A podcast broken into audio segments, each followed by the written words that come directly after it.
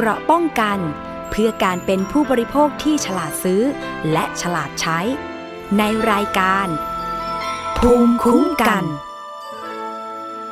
สวัสดีค่ะ คุณผู้ฟังคะขอต้อนรับเข้าสู่รายการภูมิคุ้มกัน รายการเพื่อผู้บริโภคนะคะ วันนี้พบกับดิฉันชนะทิพไพรพงศ์ค่ะฟังได้ทุกช่องทางจากไทย PBS Podcast เรานำประเด็นเรื่องของผู้บริโภคนำเสนอทุกแง่มุมนะคะ ไม่ว่าจะเป็นเรื่องปัญหา สิ่งที่น่ารู้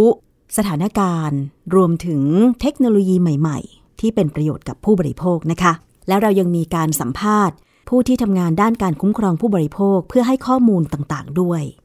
วันนี้นะคะเรามีประเด็นเรื่องของผลการทดสอบ สีย้อมผ้า ที่ใช้ในอุตสาหกรรม การผลิตสปอตบราหรือว่าชุดชั้นในสำหรับออกกำลังกายสำหรับคุณผู้หญิงนะคะ คุณผู้ฟังสำคัญยังไง ชุดชั้นในสำหรับออกกำลังกายสำหรับผู้หญิงเนี่ยหรือว่า sport bra ตอนนี้อาจจะไม่ได้จำกัดแค่การสวมใส่ เพื่อการออกกำลังกายหรือว่าเล่นกีฬาเท่านั้นนะคะ ดิฉันก็เห็นผู้หญิงบางคนเนี่ยยังซื้อ sport bra เพื่อสวมใส่ในชีวิตประจำวันอีกด้วย เพราะว่าเป็นเรื่องของสรีระที่ต้องการจะรักษาสุดทรงองค์เอวไว้ ไม่ให้ได้รับผลกระทบจากการเคลื่อนไหวร่างกายหรือว่าออกกำลังกายนะคะ การออกกำลังกายบางชนิดกีฬาเนี่ยอย่างเช่น การวิ่งมาราธอนโดยเฉพาะนักกีฬาหญิงค่ะคุณผู้ฟัง ต้องฝึกซ้อมบ่อยๆ วันละหลายๆ ชั่วโมง การสวมใส่เสื้อผ้าที่มันรัดกุม ป้องกันการบาดเจ็บ ป้องกันกล้ามเนื้ออักเสบเนี่ยเป็นสิ่งที่จำเป็นมากนะคะ เพราะฉะนั้น sport bra น่าจะมีความจำเป็นสำหรับนักกีฬา ต้องมีความสบายในการสวมใส่ โดยเฉพาะ คนที่เล่นกีฬาก็มักจะมีเหงื่อออกมาก การระบายความชื้น การระบายเหงื่อก็ต้องดีด้วยนะคะ แต่คุณผู้ฟังคะ sport bra เนี่ยผลิตมาจากเส้นใยผ้าที่มีความยืดหยุ่น อย่างเช่นสเปนเด็กหรือว่า Lycraเพราะฉะนั้นเนี่ยเรื่องของการระบายอากาศมีส่วนสำคัญ แต่ว่าการผลิต sport bra เนี่ยก็ต้องมีการย้อมสี จะเห็นได้ว่าปัจจุบัน ยี่ห้อเสื้อผ้ากีฬาต่างๆเนี่ยมีสีสันหลากหลายเลย การใช้สีเคมีในการย้อม อันนี้จึงเป็นส่วนสำคัญ เพราะว่ามันมีผลการวิจัยในต่างประเทศค่ะว่า สีย้อมผ้าบางกลุ่ม เช่นกลุ่ม azoหรือเอโซไดมันปลดปล่อยสารที่มีชื่อว่าแอโรเมติกเอมีนซึ่งสารกลุ่มนี้เขาทดลองในห้องปฏิบัติการแล้วว่า มันอาจจะเป็นสารทำให้เกิดการก่อกลายพันธุ์ และหรือเป็นมะเร็งได้ โดยการซึมผ่านผิวหนัง ผู้บริโภคหลายคนอาจจะไม่ค่อยได้นึกถึงเรื่องตรงนี้ว่า เอ๊ะ สีย้อมผ้ากับเสื้อผ้าที่เราสวมใส่ มันสามารถส่งผลแบบนี้ได้ด้วยเหรอ อันนี้เป็นงานทดลองที่ต่างประเทศแล้วก็เป็นการทดลองในห้องแลบหรือห้องปฏิบัติการ แต่เราก็ไม่ควรมองข้ามค่ะ เพราะว่าในชีวิตประจำวันของเรา เราต้องสวมใส่เสื้อผ้า แทบจะตลอดเวลาใช่ไหมคะคุณผู้ฟัง แล้วเสื้อผ้าเนี่ยมันแนบชิดติดกับตัวเรา ตลอดเวลาเลย เพราะฉะนั้นถ้าเกิดว่ามันมีผลการวิจัยแบบเนี้ยก็ควรจะมาดูซะหน่อยว่า ถ้าเกิดสีย้อมผ้าที่ใช้ย้อมผ้าแล้วเราใส่ไป แล้วเกิดเรามีเหงื่อ สีนั้นมันละลายมันระเหย มันทำปฏิกิริยากับผิวหนังเราหรือเปล่า โดยเฉพาะชุดชั้นในนี่มันอยู่แนบชิดกับตัวเรามากที่สุดนะคะคุณผู้ฟัง เพราะฉะนั้นค่ะ ทางนิตยสารฉลาดซื้อ โดยโครงการสร้างเสริมความเข้มแข็งระบบเฝ้าระวังสินค้าและบริการ เพื่อการคุ้มครองผู้บริโภคด้านสุขภาพ จึงได้ทำการสุ่มสำรวจผลิตภัณฑ์สปอร์ตบราหรือชุดชั้นในสำหรับออกกำลังกาย 8 ยี่ห้อ จากร้านค้าและห้างสรรพสินค้าทั่วไปในประเทศไทย เก็บตัวอย่าง เมื่อเดือนพฤศจิกายนถึงธันวาคม 2565 ส่งตรวจห้องทดสอบที่ได้รับการรับรองมาตรฐาน ทดสอบความปลอดภัย 2 รายการก็คือ สี azo หรือ azo dye ที่ปลดปล่อยสาร aromatic amine 24 ตัว และทดสอบปริมาณฟอร์มาลดีไฮด์ฟอร์มาลดีไฮด์เป็นสารที่ทำให้การย้อมสีติดทนนาน และอีกหนึ่งรายการที่ทดสอบก็คือการจัดการความชื้น รวมเป็น 3 รายการนะคะ ซึ่งผลการทดสอบเป็นอย่างไร ไปฟังจากคุณทัศนีแน่นอุดร บรรณาธิการนิตยสารฉลาดซื้อมูลนิธิเพื่อผู้บริโภคค่ะ เป็นการสุ่มซื้อแล้วก็ได้ผลิตภัณฑ์ sport bra มา 8 ตัว 8 ยี่ห้อ แล้วก็แปดยี่ห้อนี้พอได้มาแล้วเราก็บันทึกผลเสร็จแล้วเราก็นำส่งห้องปฏิบัติการนะคะก็ทดสอบใน 3 อย่างอะค่ะคือคือเรื่องฟอร์มาลดีไฮด์สี azo ที่มันปลดปล่อยสารก่อมะเร็งหรือเปล่า สีเขาเรียก aromatic amineอ่า24 ตัวตามมาตรฐานนะคะ แล้วก็ค่าความชื้นหรือเขาเรียกว่าค่า one way transport capability นะคะ ว่ามันมีการระบายความชื้นเหรออให้ความสบายไหมเวลาที่ผู้ใช้สวมใส่อย่างเงี้ยค่ะคะถ้าเป็นผลเกี่ยวกับเรื่องความปลอดภัยและสารเคมีเนี่ย ก็น่ายินดีนะคะ ที่ส่วนใหญ่เนี่ยก็คือเราไม่พบฟอร์มาดีไฮเลย แต่พบหนึ่งตัวอย่าง ในยี่ห้อ Gentle Woman แต่ว่าไม่เกินค่ามาตรฐาน เพราะว่าค่ามาตรฐานนี่ระบุว่าต้องน้อยกว่า 75 มิลลิกรัม ต่อกิโลกรัมนะคะ แต่ว่าตัวนี้พบเพียงเล็กน้อยนะคะ Gentle Woman ที่พบฟอร์มาลดีไฮด์เนี่ยคือ 26.83 มิลลิกรัมต่อกิโลกรัมนะคะ ก็คือไม่เกินมาตรฐาน มาตรฐานคือต้องน้อยกว่า 75 มิลลิกรัมต่อกิโลกรัมค่ะค่ะ ทีนี้พบอีกยี่ห้อหนึ่งที่เป็นสี azo อันนี้เป็นยี่ห้อของวาโก้นะคะ รุ่น Motion Support อันนี้ไม่พบฟอร์มาลดีไฮด์นะคะ แต่ว่าพบ สีเอโซที่ให้ aromatic amine คือในมาตรฐานเนี่ยต้องไม่มี aromatic amine 24 ตัวนะคะแต่ว่าเราพบ 2 ตัวเป็นเรียกว่า 2 ชนิดแล้วกันนะคะใน 2 ชนิดเนี่ยก็คือมีตามมาตรฐานเนี่ยระบุว่าจะต้องไม่เกิน 30 มิลลิกรัมต่อกิโลกรัม ใน 2 ตัวที่พบจากยี่ห้อนี้นะคะก็คือ benzidine ค่ะพบ 17.74 มิลลิกรัมต่อกิโลกรัม กับอีกชนิดหนึ่งก็คือ four methyl meta phenylenediamine นะคะ อันนี้จะเกินมาตรฐานไปนิดหน่อยนะคะก็คือพบ 37.32 มิลลิกรัมต่อกิโลกรัม ส่วนยี่ห้ออื่นๆ ก็ไม่พบทั้งฟอร์มาลดีไฮด์แล้วก็ไม่พบทั้งสีเอโซนะคะ ที่ปลดปล่อยสาร aromatic amine เนี่ยค่ะน่าจะมีการรายงานผลพวกนี้ให้ทางผู้ผลิตสินค้าได้ทราบไหมคะอ่าค่ะ ปกติโดยการทำงานของนิตยสารฉลาดซื้อก็คือ ถ้าเราพบสินค้าที่ ตกเกณฑ์มาตรฐานหรือว่าอาจจะมีความเสี่ยง แล้วก็จะนำส่งผลรายงานต่อผู้ผลิต เพื่อให้เขาได้ทราบสถานการณ์ แล้วก็อาจจะนำไปสู่การปรับปรุงแก้ไข หรือถ้าเกิดพบการปนเปื้อนสมมุติอย่างอื่นนะคะ เช่นอาหารเงี้ยถ้าเราพบการปนเปื้อนที่มันค่อนข้างอันตรายสุ่มเสี่ยง แล้วก็จะรายงานต่อหน่วยงาน อย่างเช่น ในอาหารเราอาจจะเจอสารอันตราย แล้วก็รายงานต่อคณะกรรมการอาหารและยาหรืออย.ค่ะหรืออย่างอันนี้ถ้าเกิดว่าพบตัวไหนที่เกินมาตรฐานเราก็อาจจะรายงานกับ สำนักงานมาตรฐานอุตสาหกรรม ซึ่งดูแลเรื่องมาตรฐานอุตสาหกรรมหรือมอก.พวกมาตรฐานสีเคมีต่างๆ ใช่ค่ะใช่ไหมคะการจัดการความชื้นการระบายเหงื่อนี่ถือว่าดีหมดทุกยี่ห้อใช่ไหมคะ ต้องต้องอธิบายก่อนนิดนึงค่ะว่าในสปอร์ตบราเนี่ยเรานี่เราปรึกษากับทาง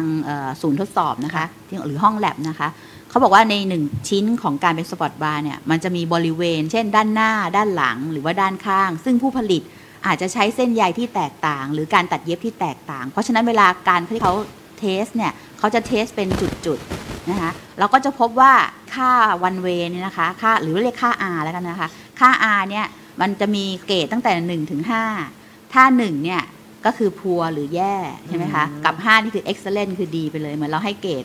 นักเรียนนักศึกษาเนี่ยค่ะแล้วทีนี้ในแต่ละตัวเนี่ยค่ะพอเทสแต่ละบริเวณแล้วเนี่ยพบว่า ด้านหน้าที่ติดฟองน้ำอะไรเงี้ยนะคะ ซึ่งช่วยในการให้รูปทรงมันไม่ขยับมากเวลาที่ออกกำลังกายหนักๆหรืออะไรเงี้ยนะคะ ค่าการระบายความชื้นจะเป็นหนึ่งหมดเลยค่ะนะคะแต่ว่าด้านหลังเนี่ยอาจจะระบายเหงื่อที่ออกด้านหลังเนี่ยก็มีหลายยี่ห้อค่ะที่ได้ค่าสี่ถึงห้าอะไรอย่างเงี้ยค่ะ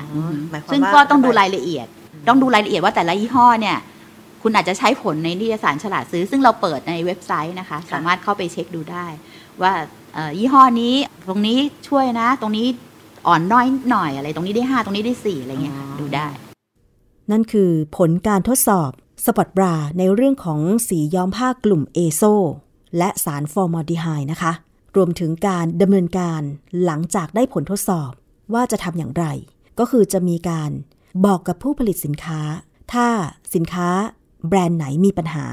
เพื่อให้เขาปรับปรุงแก้ไข รวมถึงส่งหน่วยงานที่เกี่ยวข้อง เพื่อออกแบบมาตรฐานการกำกับดูแลในอนาคตต่อไปนะคะ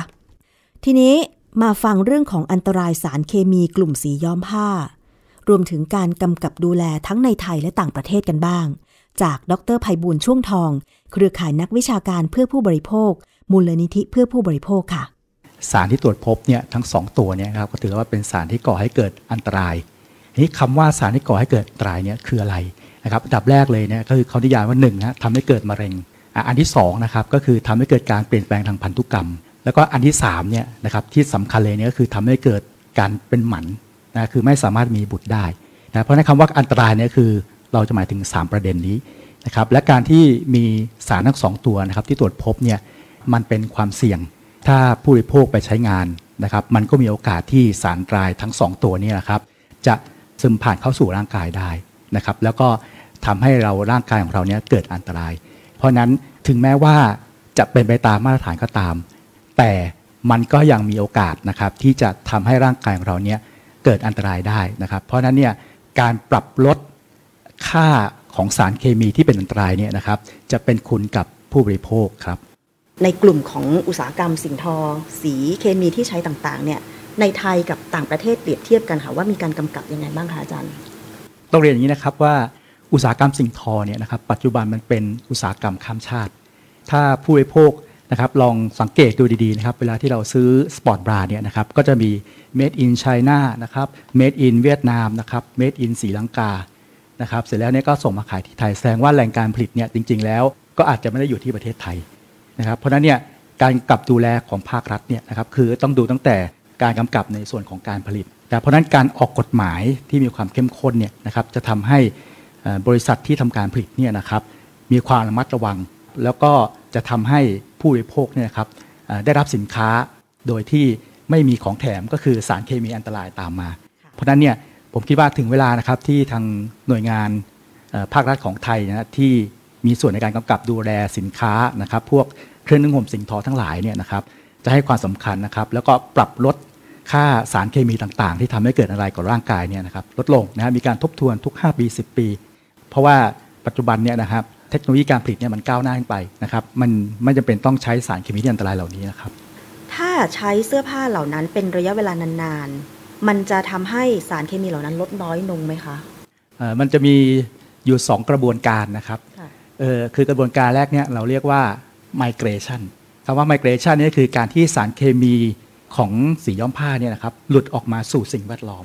นะครับซึ่งอาจจะเป็นบริเวณที่ใกล้เคียงกับร่างกายของเรา ส่วนที่2เนี่ยก็คือ penetration คือการซึมผ่านนะครับเพราะนั้นเมื่อมีทั้ง migration และ penetration เนี่ยครับคือเป็นกระบวนการที่สารเคมีเหล่านั้นเนี่ยสามารถแทรกซึมเข้าสู่ร่างกายของเราได้ เพราะนั้นจำเป็นอย่างยิ่งนะครับที่ จะต้องไม่มีสารเคมีเหล่านี้นะครับ คือมันไม่ได้ลดน้อยลงเมื่อเวลาผ่านไปนะครับ มันยังปล่อยมาสม่ำเสมอนะครับ ขึ้นอยู่กับสภาพสิ่งแวดล้อมนะครับ อาจจะเป็นเรื่องของความชื้นนะครับ อาจจะเป็นเรื่องของระยะเวลานะครับที่เราสัมผัสกับสารเคมีเหล่านี้นะเพราะฉะนั้นเนี่ยเราเลยเรียกรวมว่าเป็นความเสี่ยง ถ้ามีก็มีความเสี่ยงนะครับ มีปริมาณเยอะความเสี่ยงที่เราจะได้รับนี้ก็มีเยอะขึ้นครับ การจัดการสารพิษ ที่เข้าสู่ร่างกายเนี่ยคือถ้าเขาบอกเป็นสารพิษแล้วเนี่ยร่างกายไม่สามารถจัดการได้นะครับ เพราะว่ามันก็จะอยู่ในร่างกายของเราต่อไปแล้วก็ทำปฏิกิริยากับเซลล์นะครับในในระบบอวัยวะของเราเนี่ยเพราะนั้นเนี่ยเขาเลยกำหนดว่าให้เป็นสารเคมีอันตรายนะครับมันไม่เหมือนกับยานะครับที่มันจะมีกระบวนการที่ร่างกายเราสามารถจัดการได้ครับเพราะนั้นมันจะต่างกันครับ หน่วยงานที่กำกับดูแลอย่างเช่นหน่วยงานอะไรบ้างคะอย่างเช่นสำนักงานมาตรฐานผลิตภัณฑ์อุตสาหกรรมแบบนี้ดูแลยังไงบ้างคะ ผมคิดว่าก็คือถ้าดูกระบวนการทดสอบแล้วก็มาตรฐานเนี่ยครับก็จะเป็นหน่วยงานของสมอนะครับสำนักงานมาตรฐานผลิตภัณฑ์อุตสาหกรรมนะครับที่เป็นเจ้าภาพหลักนะครับในการกำหนดมาตรฐานโดยตรงนะครับ แล้วก็ผมคิดว่านะฮะอันนี้ก็น่าจะเป็นโจทย์ให้กับทางหน่วยงานกำกับด้วยนะครับ ว่าจะทำอย่างไรนะครับ ที่จะทำให้ผลิตภัณฑ์อุตสาหกรรม โดยเฉพาะสปอร์ตบราเนี่ยนะครับ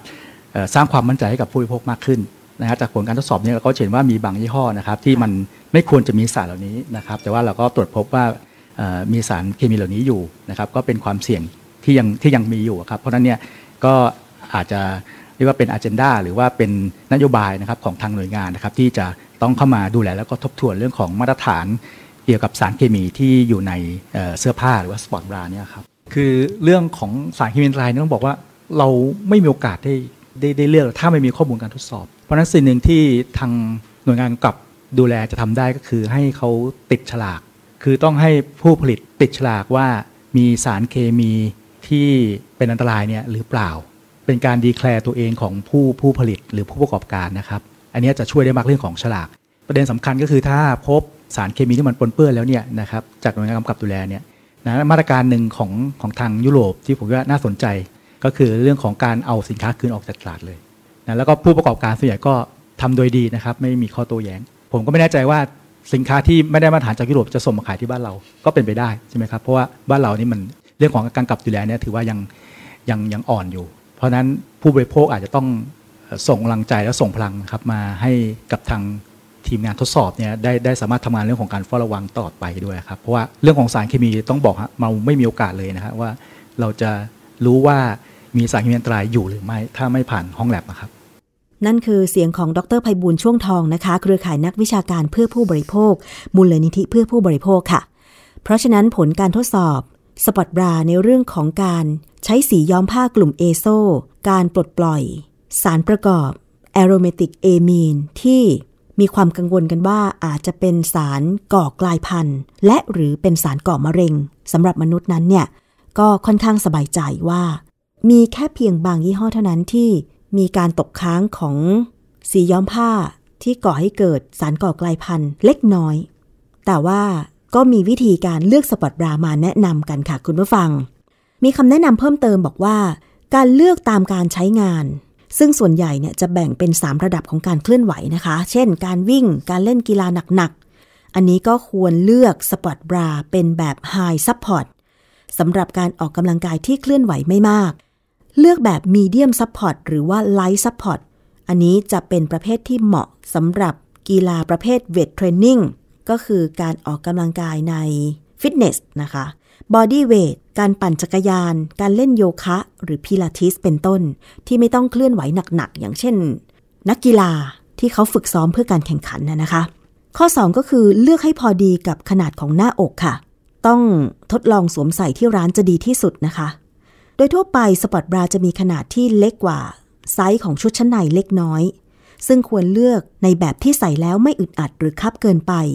ไม่มีเนื้อส่วนเกิน ล้นปลิ้นออกมา และไม่มีตะเข็บที่ก่อให้เกิดการเสียดสีค่ะ อีกข้อหนึ่งนะคะก็คือเลือกวัสดุที่ช่วยระบายความชื้น และความร้อนได้ดี จะช่วยทำให้รู้สึกแห้งสบาย ไม่เหนอะหนะในระหว่างการใช้งานซึ่งวัสดุที่นิยมนำมาผลิตสปอร์ตบราในปัจจุบัน ได้แก่เส้นใยผ้าประเภทไนลอน โพลีเอสเตอร์ สแปนเด็กซ์หรือว่าไลครารวมถึง elastane ค่ะ สาวๆ ที่มีช่วงไหล่กว้าง อาจจะใส่สปอร์ตบราบางรุ่น แล้วรู้สึกว่าสายสปอร์ตบรารั้งตรงไหล่ ถ้าใส่นานๆ ก็อาจจะมีอาการปวดเมื่อย อาจจะเลือกเป็นประเภทที่ปรับสายได้ เพื่อให้รองรับพอดีกับช่วงไหล่ของคุณค่ะ การดูแลรักษาเนื้อผ้าและวัสดุของสปอร์ตบรานั้น ส่วนใหญ่เป็นเส้นใยสังเคราะห์ หากดูแลถูกวิธีจะช่วยให้ใช้งานได้นาน อาจจะต้องซักเองนะคะ อาจจะต้องหลีกเลี่ยงการซักสปอร์ตบราในเครื่องซักผ้าค่ะ ซึ่งถ้าเกิดว่ากังวลว่าเอ๊สปอร์ตบราที่ใช้สีย้อมผ้า จะมีการตกค้างของสารที่ก่อให้เกิดสารก่อกลายพันธุ์หรือไม่เนี่ยก็ควรจะเลือกสปอร์ตบราที่ ไม่ย้อมสีโดยเฉพาะสีขาวหรือสีอ่อนๆนะคะ อันนี้ก็แล้วแต่แต่ส่วนมากดิฉันเห็นสปอร์ตบราก็มักจะเป็น สีขาว สีอ่อนๆหรือสีดำแต่ทั้งนี้ทั้งนั้นจากผลการทดสอบ สีย้อมผ้าในกลุ่มเอโซแล้วก็สารฟอร์มาลดีไฮด์ก็บ่งบอกแล้วว่า ส่วนมากแล้วปลอดภัยไม่มีการตกค้าง มีเพียงบางยี่ห้อที่เกินค่ามาตรฐานไปเล็กน้อยเท่านั้น ซึ่งอันนี้ก็น่าจะสามารถจัดการได้นะคะ ซึ่งจริง ๆ แล้วเนี่ยมีผลที่ยืนยันนะคะ จากทีมวิจัยของมหาวิทยาลัยพอร์ตสมัทของอังกฤษ ที่ออกแบบสปอร์ตบราให้กับนักกีฬาหญิง ที่เข้าร่วมการแข่งขันโอลิมปิกเมื่อปี 2020 และทีมฟุตบอลหญิงของอังกฤษในชุด สู้ศึกบอลยุโรปเมื่อปี 2022 ยืนยันบอกว่าสปอร์ตบราที่สวมแล้วกระชับ จะช่วยเพิ่มสมรรถนะให้นักกีฬา และช่วยให้พวกเธอนั้นสามารถฝึกซ้อมได้นานขึ้น แต่ในทางกลับกัน สปอร์ตบราที่หลวมหรือคับเกินไป อาจจะเป็นอันตรายต่อสุขภาพได้ค่ะ ได้ข้อมูลตรงนี้ไปประกอบการตัดสินใจ เลือกซื้อชุดชั้นในสำหรับการออกกำลังกายสำหรับคุณผู้หญิงนะคะ เกราะป้องกัน เพื่อการเป็นผู้บริโภคที่ฉลาดซื้อ และฉลาดใช้ ในรายการ ภูมิคุ้มกัน และเนื่องด้วยวันที่ 30 เมษายนของทุกปี เป็นวันคุ้มครองผู้บริโภคค่ะ ซึ่งรายการภูมิคุ้มกันของเรานำเสนอประเด็นนี้มาโดยตลอด อยากจะย้อนไปอีกทีหนึ่งนะคะว่า ปัญหาของผู้บริโภคที่ได้รับการร้องเรียน สะท้อนไปยัง หน่วยงาน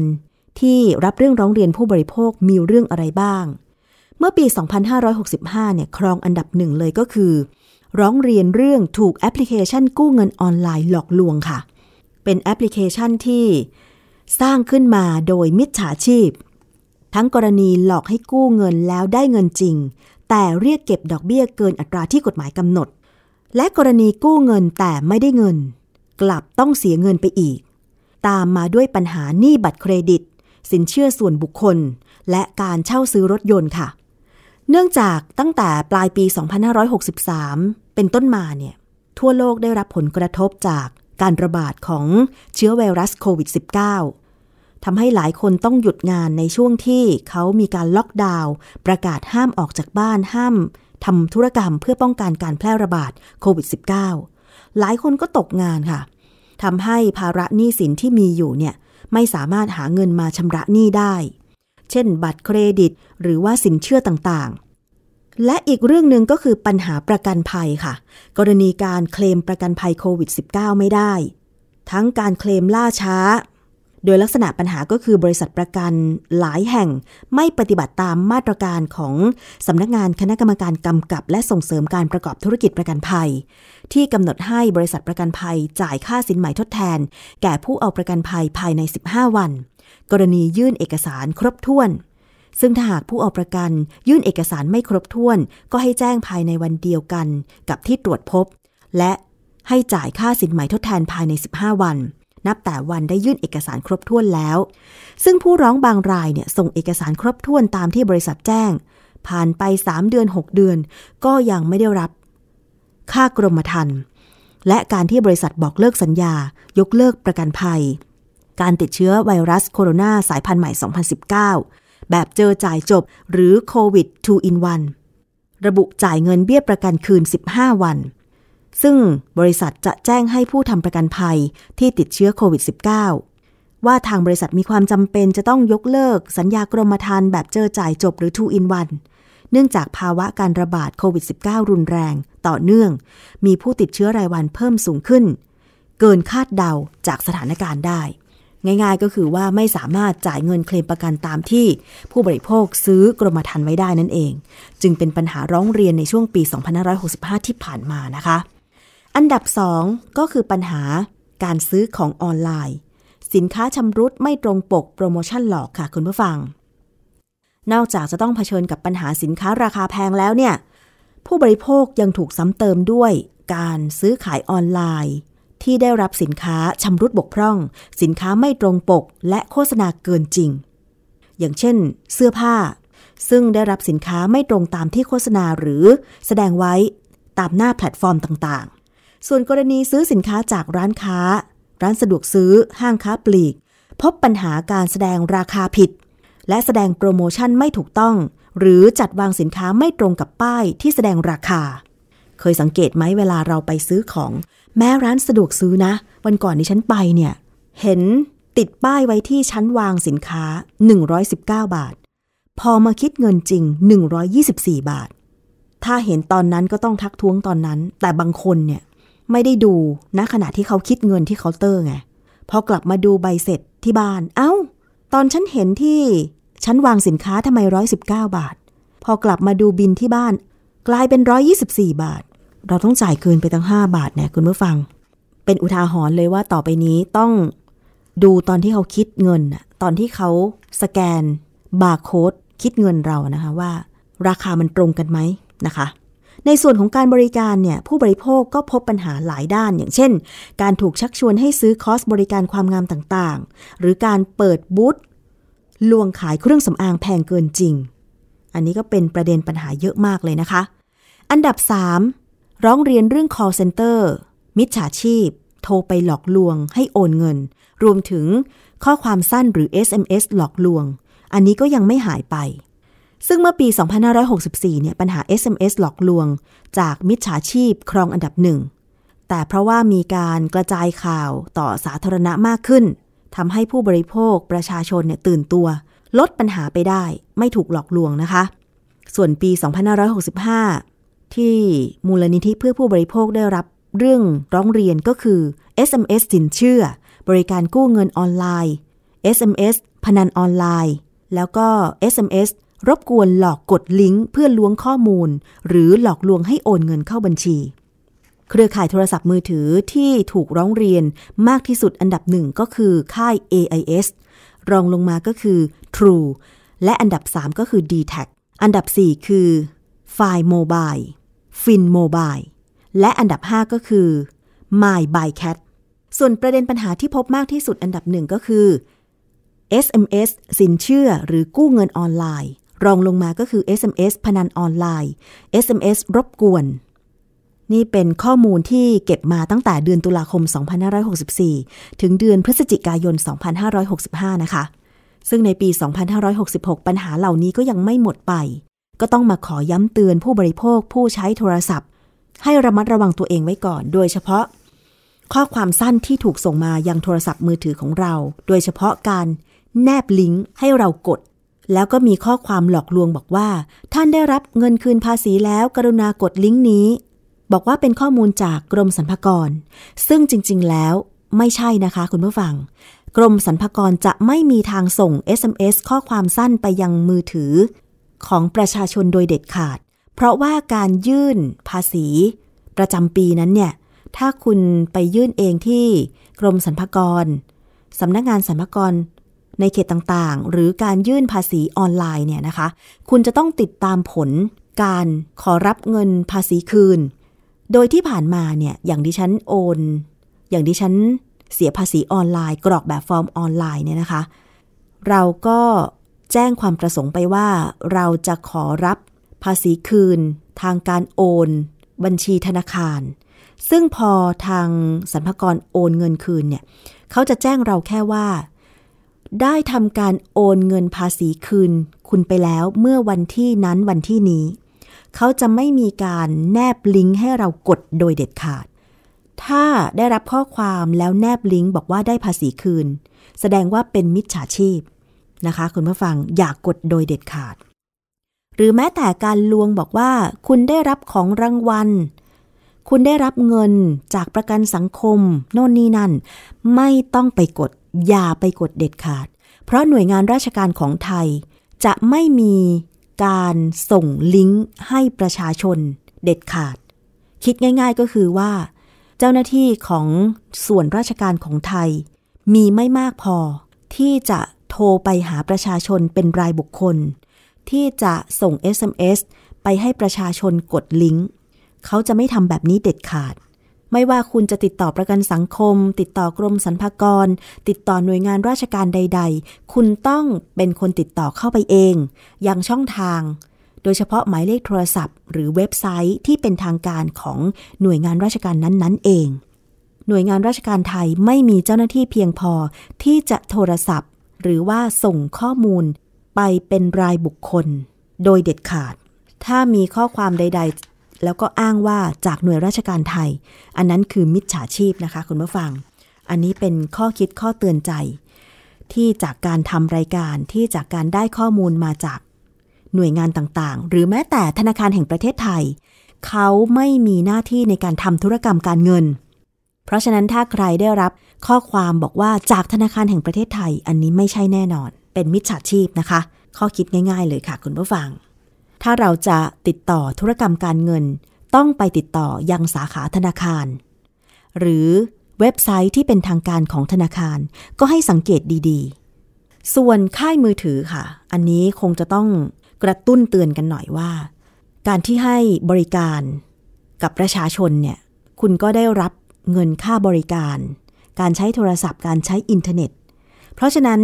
การทำธุรกรรมเรื่องของข้อความสั้นหรือ SMS เนี่ย ถ้าเกิดว่ามีการแจ้งไปจากประชาชนว่า เบอร์โทรศัพท์ไหนที่มักจะส่งข้อความหลอกลวง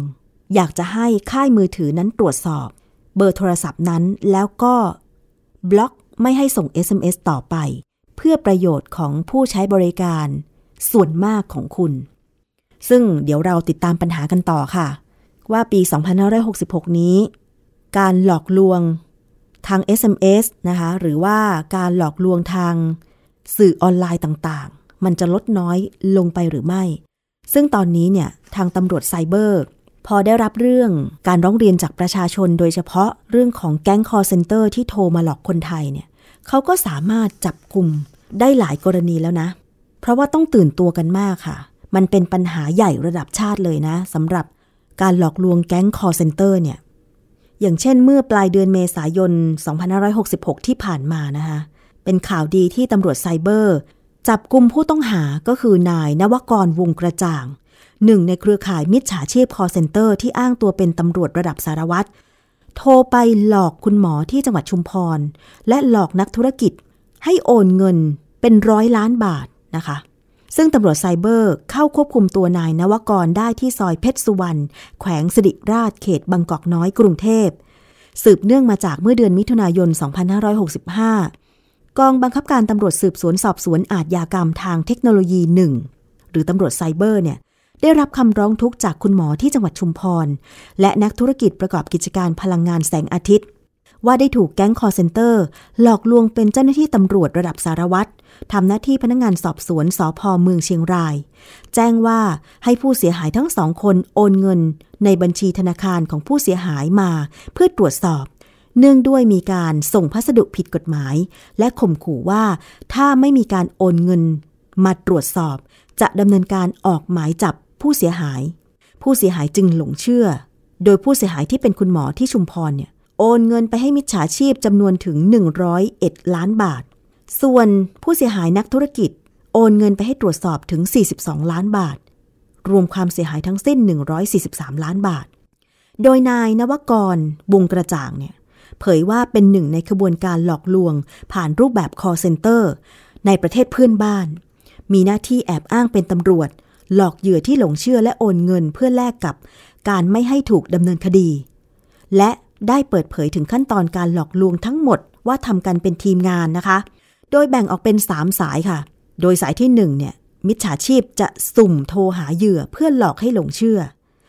ส่วนสายที่ 2 จะเป็นในส่วนที่แอบอ้างเป็นเจ้าหน้าที่ของรัฐ โดยเฉพาะตำรวจหรือเจ้าหน้าที่สรรพากรบ้าง แจ้งให้ทราบถึงความผิด ว่าเหยื่อเนี่ยจะต้องถูกดำเนินคดี ซึ่งถ้าหากเหยื่อหลงเชื่อ ก็จะโอนโทรศัพท์ไปยังสายที่ 3 หลอกว่าเป็นฝ่ายการเงิน หรือเรียกว่าสายเชื่อด ที่บอกขั้นตอนการโอนเงิน โดยรูปแบบการหลอกลวงมีหลายรูปแบบค่ะ โดยจะมีสคริปต์ให้อ่าน ซึ่งถ้าหลอกลวงเหยื่อได้สำเร็จ ก็จะได้รับส่วนแบ่งร้อยละสี่ของวงเงินที่หลอกลวงมาได้ โห อย่างนายนวกรนี่หลอกไปได้ตั้ง 143 ล้านบาท ร้อยละสี่เป็นเงินไม่ใช่น้อยนะ แถมยังมีเงินเดือนต่างหากด้วย นายนวกรวงกระจ่างเปิดเผยอีกว่า หัวหน้าเครือข่าย เป็นชาวไต้หวัน และมีคนไทยเป็นลูกมือ ซึ่งหากทำผลงานไม่ได้ตามเป้า หรือมีพฤติกรรมต่อต้าน จะถูกทำร้ายร่างกาย หรือหนักสุดบางคนอาจจะถูกขายต่อไปยังกลุ่มแก๊งคอลเซ็นเตอร์อีกกลุ่มหนึ่ง ซึ่งก่อนถูกจับในครั้งนี้เนี่ยนวกรได้หลบหนีออกมาจากเครือข่ายนี้กลับมาประเทศไทย เนื่องจากหมดสัญญา แต่ก็ขอฝากเตือนถึงคนที่จะไปทำงานในลักษณะนี้ว่า ก็ไม่ได้สะดวกสบายอย่างที่คิดนะ ตำรวจนำตัวผู้ต้องหาไปสอบปากคำและดำเนินคดีตามกฎหมายในข้อหาร่วมกันช่อโกงประชาชน ร่วมกันเป็นอ้างยี่ซ่องโจร ร่วมกันมีส่วนร่วมในองค์การอาทยากรรมข้ามชาติ ร่วมกันโดยทุจริต หรือโดยหลอกลวงนำเข้าสู่ระบบคอมพิวเตอร์ และร่วมกันฟอกเงิน ข้อหาก็หนักนะคะ ก็อยากจะเตือนคนที่อยากจะไปทำงานในลักษณะนี้เนี่ยมีโทษหนักเหมือนกัน อย่าหลอกกันเลยค่ะคุณผู้ฟัง มันเสียหายกันไปมากเลยนะคะ แล้วคนถูกหลอกเนี่ย บางคนเขาสะสมเงินมาโดยสุจริตอะ่ะ บางคนเก็บเงินมาหลายปีดีดักต้องมาถูกหลอกแบบนี้ เพราะว่าเขาเป็นคนดีอะ่ะ บางคนเป็นคนดีมากแบบ พอถูกกลุ่มมิจฉาชีพอ้างว่า หมายเลขโทรศัพท์ของคุณ หมายเลขบัญชีของคุณถูกเอาไปใช้งานแบบผิดกฎหมาย เพราะฉะนั้นต้องตรวจสอบโอนเงินมาให้ตรวจสอบด้วย คือเขาเป็นคนดีมากแบบ เขาต้องการแสดงความบริสุทธิ์ใจว่าเขาไม่เคยทำผิดกฎหมายมาก่อน แต่เขารู้ไม่เท่าทัน เพราะฉะนั้นอันนี้ก็เป็นบาปกรรมอย่างหนึ่งเหมือนกันนะคะตำรวจไซเบอร์เองก็เร่งปราบปรามแหละ แต่ว่าแก๊งมิจฉาชีพเหล่านี้มันก็มักจะหากลโกงใหม่ ๆ หรือเทคโนโลยีใหม่ ๆ มาหลอกลวงประชาชนผู้บริสุทธิ์อะนะคะ ช่วยๆกัน รายงานสถานการณ์ที่ผู้บริโภคเจอปัญหากันเข้าไปค่ะ นี่คือทั้งหมดของรายการภูมิคุ้มกัน รายการเพื่อผู้บริโภคในช่วงแรกนะคะ เรายังมีอีกช่วงหนึ่งนั่นคือคิดก่อนเชื่อ วันนี้ดิฉันคุยกับดรแก้ว กังสดานนภัยนักพิษวิทยาและนักวิจัย ในเรื่องของสารพิษกลุ่มไซยาไนด์ที่กำลังเป็นข่าวดังอยู่ในขณะนี้ค่ะ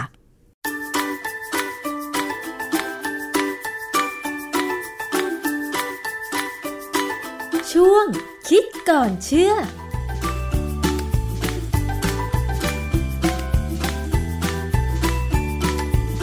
พบกันในช่วงคิดก่อนเชื่อกับดรแก้วกังสดานนภัย นักพิษวิทยากับดิฉันชนาทิพไพรพงศ์นะคะ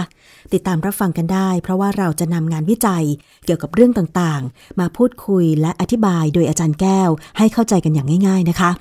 วันนี้เรามาติดตามประเด็นที่ได้รับความสนใจกันอย่างมากเลยในช่วงเดือนเมษายน 2566 นะคะ นั่นก็คือข่าวการฆาตกรรมของหญิงคนหนึ่งที่ตามข่าวบอกว่า เธออาจจะใช้สารพิษในกลุ่มไซยาไนด์ ผสมน้ำหรืออาหารให้เพื่อนในวงแชร์กินหรือดื่ม แล้วบุคคลเหล่านั้นเนี่ยบางคนเสียชีวิต แต่ว่าบางคนก็รอดมาได้นะคะ สารพิษกลุ่มไซยาไนด์เราเคยรับรู้กันตามข่าวนะคะ ว่ามันมีการใช้สารเนี้ยฆาตกรรมต่อเนื่องทั้งในต่างประเทศแล้วรวมถึงในภาพยนตร์ด้วย เรื่องของสารพิษไซยาไนด์นี้มันมีความเป็นพิษอย่างไร มีข้อควรระวังอย่างไร วันนี้เราไปถามความรู้เบื้องต้น เกี่ยวกับสารพิษกลุ่มไซยาไนด์จากอาจารย์แก้วค่ะ อาจารย์แก้วคะ ในฐานะที่อาจารย์เป็นนักพิษวิทยาเนี่ยขอคำอธิบายเกี่ยวกับเรื่องของสารกลุ่มไซยาไนด์หน่อยค่ะว่า มันอันตรายขนาดไหนคะอาจารย์ไซยาไนด์เนี่ยนะครับเป็นสารพิษที่ฆ่าให้ตายได้เร็วมาก เร็วแบบชนิดเรียกว่าไม่ทันสั่งเสียเลยไซยาไนด์เนี่ยเวลาเราได้ยินข่าวเนี่ย มักจะเป็นในรูปของสารประกอบไซยาไนด์ซึ่งอนุมูลไซยาไนด์เนี่ยรวมตัวกับธาตุอื่น ในรูปของเกลือ ที่เรารู้จักกันดีคือโซเดียมไซยาไนด์โพแทสเซียมไซยาไนด์แล้วก็แคลเซียมไซยาไนด์ค่ะแต่ถ้าในรูปของแก๊สเนี่ยจะอยู่ในรูปของไฮโดรเจนไซยาไนด์ซึ่งไฮโดรเจนไซยาไนด์เนี่ยจำได้ว่าในสมัยสงครามโลกครั้งที่สองเนี่ยฮิตเลอร์สั่งให้นาซีเนี่ยใช้แก๊สเนี่ยลมควันฆ่าพวกยิวตายไปเยอะเลย แสดงว่า ไซยาไนด์นี่มันอยู่ได้ในหลายรูปทั้งเกลือแล้วก็แก๊สใช่ไหมคะอาจารย์ อันนั้นคือในลักษณะของสารอนินทรีย์ค่ะ แต่ในรูปของสารอินทรีย์หมายความว่าเกิดขึ้นในสิ่งมีชีวิต เช่น พืช หรือแบคทีเรียเชื้อราเนี่ยสาหร่ายเนี่ยมีสารประกอบไซยาไนด์เกิดขึ้นมาได้อ๋อแต่จะได้เป็นในรูปของสารอินทรีย์ ก็แสดงว่าจริง ๆ แล้วตามธรรมชาติมันก็มีสารพิษกลุ่มไซยาไนด์นี้เกิดขึ้นเองใน อยู่ในกลุ่มของทั้งพืชก็มี แต่เป็นสารอินทรีย์ แต่มีความเป็นพิษเหมือนกันไหมคะอาจารย์ ถ้าอยู่ในพืชอาจยังไม่เป็นพิษจนกว่าจะถึงสภาวะหนึ่งที่เหมาะสมนะฮะเช่นพืชเช่นอัลมอนด์อัลมอนด์เราก็กินอัลมอนด์นะใช่ลูกเดือยถั่วลิม่าถั่วเหลืองผักโขมหน่อไม้ มันสำปะหลัง มันสำปะหลังเนี่ยเป็นตัวที่สร้างปัญหาค่อนข้างเยอะ เพราะว่ามีไซยาไนด์เยอะแต่อยู่ในรูปของสารประกอบอินทรีย์ค่ะซึ่งขณะที่อยู่ใน มันสำปะหลังเนี่ยจะยังไม่ทำงาน ไม่มีความเป็นพิษ จนกว่าเมื่อมีการบดผ่าฉีกสับเวลาทำแป้งเนี่ยไซยาไนด์เนี่ยจะอยู่ในเซลล์ของมัน แล้วก็จะมีเอนไซม์อีกชนิดหนึ่งอยู่ในส่วนที่เขาเป็นถุงอยู่ในเซลล์ของมันสำปะหลังเนี่ยพอถุงเนี่ยแตกเอนไซม์ออกมาก็จะย่อยทำให้สารประกอบไซยาไนด์อินทรีย์ที่ยังไม่เป็นพิษเนี่ยกลายเป็นไฮโดรเจนไซยาไนด์ซึ่งมีความเป็นพิษอืมแต่ความจริงมีเรื่องหนึ่งที่น่าสนใจ ในตัวเราเนี่ยเราก็กินวิตามินตัวหนึ่ง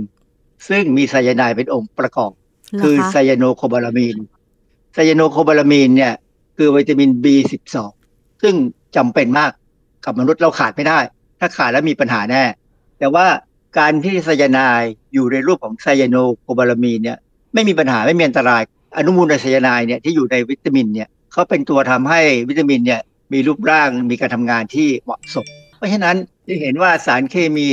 ตัวหนึ่งเนี่ยมีทั้งโทษและทั้งประโยชน์นะขึ้นอยู่กับรูปรูปแบบของเขาว่าเขาอยู่ในรูปไหนอ๋อแล้วก็ปริมาณที่กินเข้าไป ค่ะ สารประกอบไซยาไนด์ที่เป็นสารประกอบอินทรีย์ อยู่ในพืชชนิดไหนบ้างนะคะ อาจารย์ ก็จะเป็นพวกอัลมอนด์เนี่ยที่เราชอบกินกันนะลูกเดือย ถั่วเหลือง หน่อไม้ มันสำปะหลัง คือหน่อไม้เนี่ยเคยมีกรณีคือเวลาเป็นหน่อขึ้นมาใหม่ๆเนี่ยแล้วมักจะไปตัดเอามากินเนี่ย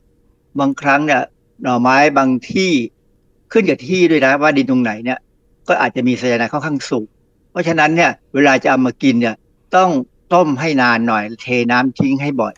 พวกพืชที่มีไซยาไนด์เนี่ย ชนพื้นเมืองต่างๆ ไม่ว่าจะประเทศไหนเนี่ยเขามักจะรู้วิธีที่จะกำจัดไซยาไนด์ทิ้ง ค่ะ ซึ่งถ้าอยู่ในรูปของสารประกอบ อินทรีย์ไซยาไนด์แล้ว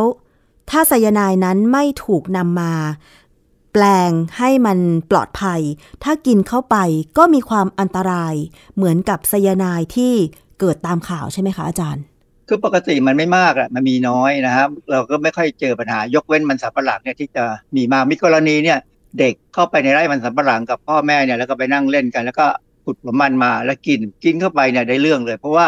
การกินเนี่ยมันทำให้เซลล์ของมันสับปะหลังแตกพอแตกแล้วเนี่ย เอนไซม์ที่อยู่ในถุงเฉพาะของในเซลล์เขาเนี่ยก็จะออกมาทำงานทำให้ไซยาไนด์ที่เป็นสารประกอบอินทรีย์เนี่ยเปลี่ยนไปเป็น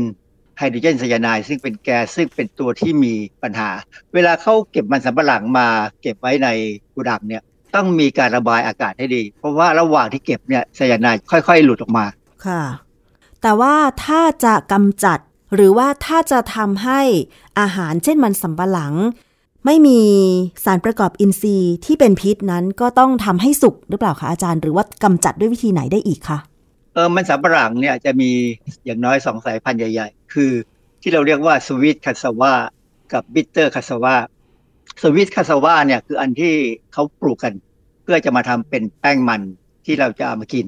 ถ้าเป็น bitter cassava เนี่ยเรามักจะเอาใช้ทำเป็นแป้งมันสำหรับอาหารสัตว์ กระบวนการผลิตแป้งทั้งสองอย่างเนี่ย คนที่ผลิตเขาจะรู้ว่าควรจะทำอย่างไร ถึงจะไล่ไซยาไนด์ออกไปได้หมด อืม ค่ะ แต่ว่าไซยาไนด์ที่เกิดตามข่าว อันนี้มันเป็นยังไงคะอาจารย์ อันนี้เป็นเกลืออนินทรีย์ก็เป็นพวกโซเดียมโพแทสเซียมไซยาไนด์อันนี้มีอันนึงที่ผมประหลาดใจมาก แต่ว่าก็เข้าไปตรวจดูในเว็บออนไลน์นะ มีการขายนะ มีการขายได้ แต่ตอนที่เห็นเขาบอกว่าปิดไปแล้ว แสดงว่าคนที่เป็นคนที่สงสัยว่าเป็นฆาตกรเนี่ย เขาคงไปซื้อมาจากพวกออนไลน์นี่แหละ มีการขายแบบชนิดที่ว่าซื้อไม่ยากเพราะเขาส่งมีรถมาส่งอะ่ะ จริง ๆ ในห้องปฏิบัติการตามมหาวิทยาลัยต่าง ๆ เนี่ย ภาควิชาเคมีเนี่ยส่วนใหญ่จะมีไซยาไนด์ค่ะหรือบางภาควิชาที่สอนเกี่ยวกับทางอุตสาหกรรม เพราะว่าไซยาไนด์เนี่ยเขาใช้ในหลายอุตสาหกรรมนะ เช่น ผลิตพลาสติก การชุบด้วยไฟฟ้า รูปถ่ายล้างรูปนะทำกระดาษทำผ้า และที่สำคัญคือถ้าเป็น ภาควิชาเกี่ยวกับการทำเหมืองเนี่ยพวกธรณีวิทยาเนี่ยเขาใช้ไซยาไนด์ในการผลิตในการขุดแร่บางอย่างเช่นแร่ทองเนี่ยก็ใช้ไซยาไนด์เราจะสังเกตเรามีข่าวเหมืองทอง ปล่อยน้ำเสียออกมาลงไปในลำรางสาธารณะ แล้วมีไซยาไนด์อยู่ด้วย ชาวบ้านแย่เลย ใช่ ถ้าเป็นสารพิษในกลุ่ม โซเดียมไซยาไนด์โพแทสเซียมไซยาไนด์แคลเซียมไซยาไนด์ความเป็นพิษของมันเป็นยังไงคะแรงมากเลยทันดีทันใด คือนิดเดียวก็ไปเหมือนกันนะฮะนิดเดียวนี่ปริมาณประมาณเท่าไหร่คะอาจารย์ตีถ้าว่าถ้าเป็นครึ่งช้อนกาแฟเนี่ยครึ่งช้อนช้อนเล็ก ๆ เนี่ยนะ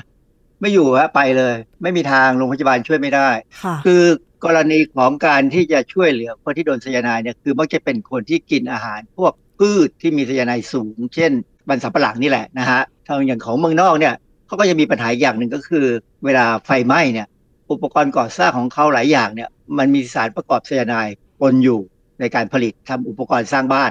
บ้านเราไม่เป็นนะมีน้อย แต่ของฝรั่งเนี่ยเป็น เพราะฉะนั้นเวลาที่ไฟไหม้เนี่ย เจ้าหน้าที่จะต้องสวมหน้ากากหมดเพราะมีออกซิเจนหายใจเอง เนื่องจากว่าหลายคนที่สำลักควันเนี่ยสำลักควันทั้งคาร์บอนมอนอกไซด์ซึ่งเป็นพิษ และยังสำลักควันของไซยาไนด์ด้วยและเป็นแก๊สไซยาไนด์ออกมาเลย ดังนั้นเนี่ยฝรั่งเนี่ยเขาถึง ก้าวหน้าเรื่องการทำยาแก้พิษ หรือที่เรียกว่าแอนติโดดค่ะ อาจารย์คะถ้าเกิดว่าได้รับสารพิษในกลุ่มไซยาไนด์เข้าไปนี่อาการมันจะเป็นยังไงคะมันหายใจไม่ออกแหละ อาการทั่วๆไปก็คือเกี่ยวกับระบบประสาท เพราะว่าไซยาไนด์เนี่ย เวลาออกฤทธิ์ความเป็นพิษของเขาคือเขาไปยับยั้งการสร้างพลังงานให้เซลล์พอยับยั้งการสร้างพลังงานให้เซลล์ไม่ว่าเซลล์ของอวัยวะไหนก็ตามเนี่ย อวัยวะนั้นก็ทำงานไม่ได้ค่ะทั้งปอด ทั้งหัวใจ ทั้งสมอง สุดท้ายเนี่ย พอหายใจไม่ได้ใช่ไหมปอดไม่ทำงาน มันก็มีอาการเหมือนคนหายใจไม่ออกตายอะในน้อยๆเนี่ยก็จะอาจเห็นอาการว่าเป็นตัวเขียวนะ บางครั้งตัวเขียว เล็บเขียว เวลาเขาบอกว่า คนบางคนจะเจอสารพิษบางอย่างเนี่ย มีอาการไซยาโนซิสความหมายคือว่าเล็บเขียวค่ะเพราะว่าไซยาไนด์ทำให้เล็บเขียวเหมือนกันแต่สารพิษอื่น ก็ทำให้เล็บเขียวได้เหมือนกัน เลือดเนี่ย ปกติมันต้องถูกการถูกได้รับการฟอกให้เป็นออกสีแดง แต่ว่าถ้าเป็นเลือดที่ไม่ได้ฟอกอากาศให้ดีเนี่ยไม่ได้เอาคาร์บอนไดออกไซด์ออกไปเนี่ย ก็จะเป็นเลือดที่ออกเขียวอืมๆนะจากเส้นเลือดดำค่ะ คือร่างกายจะขาดพลังงานหมด เพราะฉะนั้นก็จะหมดแรงแหละนะค่ะแล้วก็ขึ้นอยู่กับว่าได้รับมากหรือได้รับน้อยก็นี่ประเด็นปัญหาหนึ่งที่เราเจอในการให้สัมภาษณ์ในบางครั้งเนี่ย ก็ไปเจอข่าวว่าเอ่อมีบางคนเนี่ย ก็ให้ข้อมูลว่า ไซยาไนด์เนี่ยออกฤทธิ์โดยการจับตัวกับเหล็กในฮีมของเม็ดเลือดทำให้เกิดเป็นไซยาโนฮีโมโกลบินทำให้เม็ดเลือดเนี่ยพาออกซิเจนไปยังเซลล์ต่างๆ ไม่ได้ ซึ่งอันเนี้ยมันเป็นข้อมูลที่ผมดูแล้วนะ บางแห่งเนี่ยเขาก็พูดอย่างนี้ ทั้งแม้กระทั่งฝรั่งนะก็พูด แต่มันไม่มีเอกสารอ้างอิงว่าเป็นจริงหรือไม่เป็นจริง ในขณะที่ในตำราชีวเคมีที่ผมเรียนมาตั้งแต่เมื่อสี่ห้าสิบปีก่อนเนี่ย ถึงปัจจุบันนี้เขาก็ยังเรียนอยู่ ไซยาไนด์เนี่ยอนุมูลไซยาไนด์เนี่ยทำให้เกิดพิษในไมโตคอนเดรียค่ะไมโตคอนเดรียเนี่ยอยู่ในเซลล์เราทำหน้าที่สร้างสารให้พลังงานที่เราร่างกายต้องเอาไปใช้และนี่ไซยาไนด์เนี่ยจะไปยับยั้งในขั้นตอนที่จะมีการสร้างสาร ATP ซึ่งเป็นสารให้พลังงาน แล้วก็ไปยับยั้งไม่ให้ออกซิเจนถูกเอามาใช้ในกระบวนการ ดังนั้น กระบวนการใช้ออกซิเจนจะหยุดหมดอืมร่างกายเนี่ยจะสร้างพลังงานได้อย่างเดียวจาก กระบวนการที่ไม่ใช่ออกซิเจนซึ่งเมื่อใช้กระบวนการไม่ใช้ออกซิเจนเนี่ยจะได้พลังงานน้อยมากค่ะและจะเกิดมีแลคติกแอซิดหรือกรดแลคติกเนี่ยออกมาทำให้เลือดเป็นกรด ดังนั้นเนี่ยเวลาที่คนไข้ซึ่งโดนไซยาไนด์เข้าไปในปริมาณที่ไม่มากจนตายทันทีเนี่ยนะไปถึงโรงพยาบาลเนี่ยสิ่งหนึ่งที่เขาจะทำได้ก็คือว่าเจาะเลือดดูว่าในเลือดนี่มีมีสภาวะของความเป็นกรดสูงไหม เพราะว่ากรดเนี่ยจะมาจากการที่เซลล์ต่างๆของร่างกายเนี่ย สร้างพลังงานโดยไม่ใช้ออกซิเจนซึ่งจะได้สิ่งที่ตามมาคือกรดแลคติกค่ะเพราะฉะนั้นบางครั้งเนี่ยผู้ป่วยเนี่ยอาจจะเสียชีวิตด้วยสภาวะความเป็นกรดสูงด้วย ถึงแม้ว่าจะมีโอกาสค่อนข้างน้อยในการช่วยเหลือชีวิต คนที่ได้รับสารพิษในกลุ่มไซยาไนด์แบบนี้ ได้ข่าวว่ามันมียาถอนพิษด้วยใช่ไหมคะ ยาถอนพิษคืออะไรแล้วมันได้ผลขนาดไหนคะอาจารย์คือยาถอนพิษที่เขาพูดกันในข่าวเนี่ยคือโซเดียมไทโอซัลเฟต ความจริงก็เป็นส่วนหนึ่งในยาถอนพิษ เวลาใช้เนี่ยต้องใช้ให้เป็น เพราะต้องฉีดเข้าเส้น คุณให้กินธรรมดาไม่ได้ ต้องฉีดเข้าเส้นเลย ยาถอนพิษเนี่ยจะเป็นลักษณะของสารประกอบที่สามารถทำให้ไซยาไนด์เนี่ยถูกขับออกจากร่างกายได้เร็วขึ้น ยาถอนพิษที่ดีที่สุดที่เรามีในปัจจุบันนี้ แต่บ้านเราไม่ได้ใช้นะ เมืองนอกเขาใช้เนี่ยคือไฮดรอกโซโคบาลามีนไฮดรอกโซโคบาลามีนเนี่ยเป็นรูปแบบหนึ่งของวิตามิน B12 เราเรียกวิตามิน B12A เหตุที่เขาใช้วิตามินตัวนี้มาจับไซยาไนด์ที่อยู่ในเลือดได้ก็เพราะว่าตัวไฮดรอกโซโคบาลามีนเนี่ยยังทำงานได้ไม่ดี เมื่อไหร่ก็ตามที่เจอไซยาไนด์เจ้าสารตัวนี้จะเข้าไปจับไซยาไนด์ไว้ทำให้กลายเป็นไซยาโนโคบาลามีน ซึ่งเป็นวิตามิน B12 ที่ทำงานเต็มที่ เขาใช้ความที่ว่าวิตามิน B12 จะต้องมีไซยาไนด์อยู่เนี่ยก็เลยไปเอาวิตามิน B12 ที่ยังไม่มีไซยาไนด์ มาเป็นยาถอนพิษอืมให้มันมันเข้าไปจับไซยาไนด์ในเลือด ซึ่งอันเนี้ยเป็นยาที่ใช้แล้วไม่มีผลข้างเคียง ใช้ได้ดีมากที่ยุโรปเนี่ยเขาใช้มาก เพราะว่าเขามีปัญหาเรื่องเกี่ยวกับ โอกาสที่คนจะเจอไซยาไนด์สูงพอสมควรค่ะ แต่กรณีถ้าเป็นทางเมืองไทยเนี่ยที่เรามีการพูดกันว่าในรถของคนที่ถูกต้องสงสัยเนี่ยนะเขามีสารโซเดียมไทโอซัลเฟตตกค้างอยู่ ความจริงโซเดียมไทโอซัลเฟตเนี่ยก็ใช้ได้ ในการถอนพิษไซยาไนด์ค่ะแต่ได้ผลไม่ดีเท่าที่ควรหรอก เพราะว่าอันที่หนึ่งใช้ยากต้องฉีดเข้าเส้นเหมือนกัน hydroxocobalamin ก็ต้องฉีดเข้าเส้นนะแต่ว่าถ้าเป็นโซเดียมไทโอซัลเฟตเนี่ยฉีดเข้าไปแล้วเนี่ยก็จะทำงานได้แต่ไม่ดีเท่าที่ควร ถ้าจะให้ดีเนี่ย ที่เมืองนอกเขาก็ใช้เขาทำเป็น kit นะ เป็นหลอดเป็นพร้อมที่จะฉีดได้เลยเนี่ย ประกอบด้วยโซเดียมไนไตรท์ก่อน แล้วก็มีโซเดียมไทโอซัลเฟตด้วยสองอย่างเนี่ย จะทำงานร่วมกันคือโซเดียมไนไตรท์เนี่ยจะเปลี่ยน heme อยู่ในเม็ดเลือดเราเนี่ยให้กลายเป็น methemoglobin คำว่า methemoglobin เนี่ยจะเป็นลักษณะของ heme ที่จับออกซิเจนไม่ได้แล้ว แต่จะจับไซยาไนด์ได้ดี จากนั้นเนี่ยโซเดียมไทโอซัลเฟตจะเข้าไปดึงไซยาไนด์ออกมาจาก methemoglobin แล้วก็ถูกขับออกจากร่างกายไปร่างกายขับขับออกได้นะครับเพราะฉะนั้นแถวยุโรปเขามักจะใช้ยาถอนพิษ สารพิษในกลุ่มไซยาไนด์เป็นประเภทไหนนะคะอาจารย์ hydroxocobalamin แต่ว่าที่เป็น kit ที่มีโซเดียมไนไตรท์กับโซเดียมไทโอซัลเฟตก็มีใช้นะฮะ จริง ๆ แล้วสารพิษในกลุ่มไซยาไนด์มันใกล้ตัวเรา ทั้งเป็นสารพิษในสารประกอบอินทรีย์ ในพืชต่างๆ เช่นมันสำปะหลัง อัลมอนด์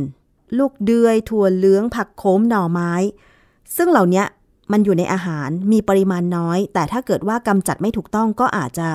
ได้รับสารพิษในกลุ่มไซยาไนด์เช่นเดียวกัน รวมถึงไซยาไนด์ที่เป็นสารอนินทรีย์ ในกลุ่มพวกโซเดียมไซยาไนด์โพแทสเซียมไซยาไนด์และแคลเซียมไซยาไนด์และอยู่ในรูปของก๊าซไฮโดรเจนไซยาไนด์จะเห็นได้ว่ามันอยู่อยู่รายล้อมตัวเรามากมากเลย โดยที่เราอาจจะไม่รู้ตัว เพราะฉะนั้นอาจารย์เราจะระมัดระวังยังไง ทั้งจากการกินอาหารที่มีสารพิษในกลุ่มไซยาไนด์รวมถึงถ้ามันเป็นรูปการตามแบบของข่าวเนี่ยค่ะว่า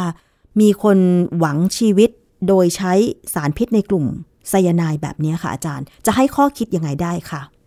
กรณีของสารประกอบไซยาไนด์ที่เป็นสารอินทรีย์ที่อยู่ในพืชที่เป็นอาหารเนี่ย ผมจะจะทำคุยกันอีกทีหนึ่งนะในรายละเอียดว่า ชาวบ้านหรือว่าต่างประเทศเนี่ยเขาทำลายสารพิษพวกนี้ได้ยังไง แต่ในกรณีของพวกเกลือเนี่ยเป็นเรื่องที่น่ากลัว เพราะฉะนั้นเนี่ยอย่างที่บอกแล้วว่าความจริงเรามีการสอนมาพอสมควรนะว่าอย่ารับของกินมาจากคนอื่น แต่ถ้าเป็นคนที่รู้จักบางทีเราก็ไว้ไม่ใจกลัวเราก็นึกว่าสนิทกันอืมแต่ตอนเนี้ยเราคงต้องกลับมาถึงจุดที่ว่า คือผมเคยเห็นพวกฝรั่งบางประเทศเนี่ยนะเวลาเข้ามาเมืองไทยเนี่ยเขาจะไม่ดื่มน้ำ จากขวดที่ส่งมาให้แล้วจุกเปิดไม่กินเขาต้องขอเปิดเองอืมดังนั้นอาหารก็เหมือนกัน คือเราก็คงไม่คิดว่าผู้ผลิตอาหารจะทำร้ายผู้บริโภคหรอกนะ ถ้ามีก็กลายเป็นกรณีที่ป้องกันยากมากใช่ดังนั้นเนี่ยอาหารเนี่ยถ้าเราไปซื้อมากินเนี่ยก็ควรจะดูภาชนะที่บรรจุว่ามีความผิดปกติไหม แต่บางครั้งก็ลำบาก เพราะถ้าเป็นแบบกล่องอาหารที่ขายตามซูเปอร์มาร์เก็ตเนี่ยเขาก็ใช้สกอตเทปติดเนี่ย เราก็แกะไม่ยาดูไม่ได้ปิปเราจะสังเกตอาหารหรือน้ำดื่มก่อนจะกินได้อย่างไร นอกจากการไม่รับจากคนแปลกหน้า แต่ว่าถ้าจากเพื่อนๆ อย่างตามข่าวเนี่ย ผู้ต้องสงสัยที่จะใช้สารไซยาไนด์ฆาตกรรมเพื่อนโดยการผสมในอาหารแล้วก็น้ำดื่ม ให้เพื่อนกินแม้แต่ในกาแฟอย่างเงี้ยค่ะอาจารย์ไซยาไนด์ที่เป็นโซเดียมไซยาไนด์โพแทสเซียมไซยาไนด์แคลเซียมไซยาไนด์นี่ มันมีกลิ่นหรือรสไหมคะอาจารย์เขาบอกมีกลิ่นอัลมอนด์นะฮะเพราะว่าอัลมอนด์เนี่ยมันมีสารประกอบไซยาไนด์อยู่แล้ว แล้วมันอาจจะปล่อยมาเป็นไฮโดรเจนไซยาไนด์ได้ แต่ว่ากลิ่นมันไม่แรงพอที่เราจะสังจับเกตได้หรอกผมเรียนทางด้านพิษวิทยาเนี่ย ผมก็เห็นขวดไซยาไนด์มานะ แต่ผมยังไม่กล้าจะไปเปิดดมเลย เพราะว่ามันไม่ควรจะไปเสียบทางที่ดีที่สุดควรจะป้องกันยังไงดี ผมไม่อยากแนะนำเลยนะว่า เวลาไปกินอะไรเนี่ย ให้คนอื่นเขากินก่อนไปได้ไปซื้ออาหารร้านไหนก็ให้คนเขากินไปเยอะๆก่อน แล้วเราค่อยตามไปกินทีหลัง เราไม่ควรจะวิตกกังวลมากเกินไป ใช่ไหมอาจารย์ แต่ว่าถ้าเกิดมีใครที่ถึงแม้จะรู้จักกัน เอาอาหารกาแฟน้ำดื่ม มาให้เรากินควรจะให้คนนั้นเขากินก่อนใช่ไหมอาจารย์ แล้วเราถึงจะกินทำไม่ได้ ถ้าอย่างนั้นคงลำบากคือจริง ๆ เนี่ยผม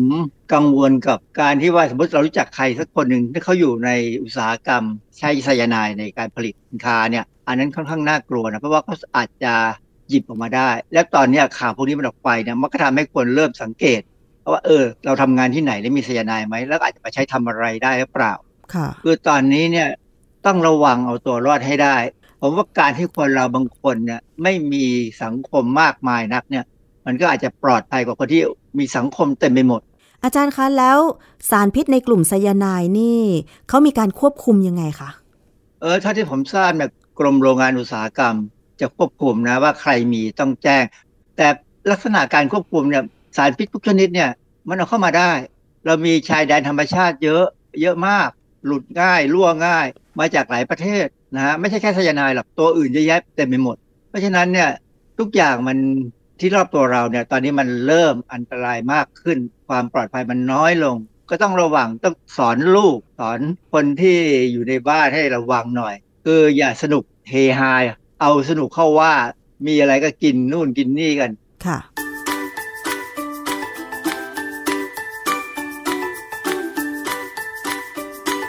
ช่วงคิดก่อนเชื่อน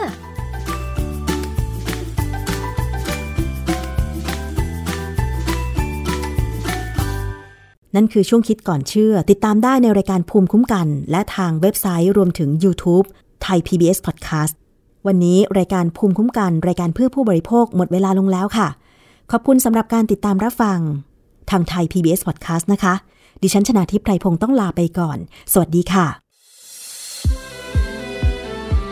ติดตามฟังรายการได้ที่เว็บไซต์ thaipbspodcast.com และ YouTube Thai PBS Podcast ฟังทางแอปพลิเคชัน Thai PBS Podcast Spotify Google Podcast Podbean SoundCloud และ Apple Podcast กดติดตามเป็นเพื่อนกันทั้ง Facebook Twitter Instagram และ YouTube ไทย PBS Podcast แค่ฟัง ความคิดก็ดังขึ้น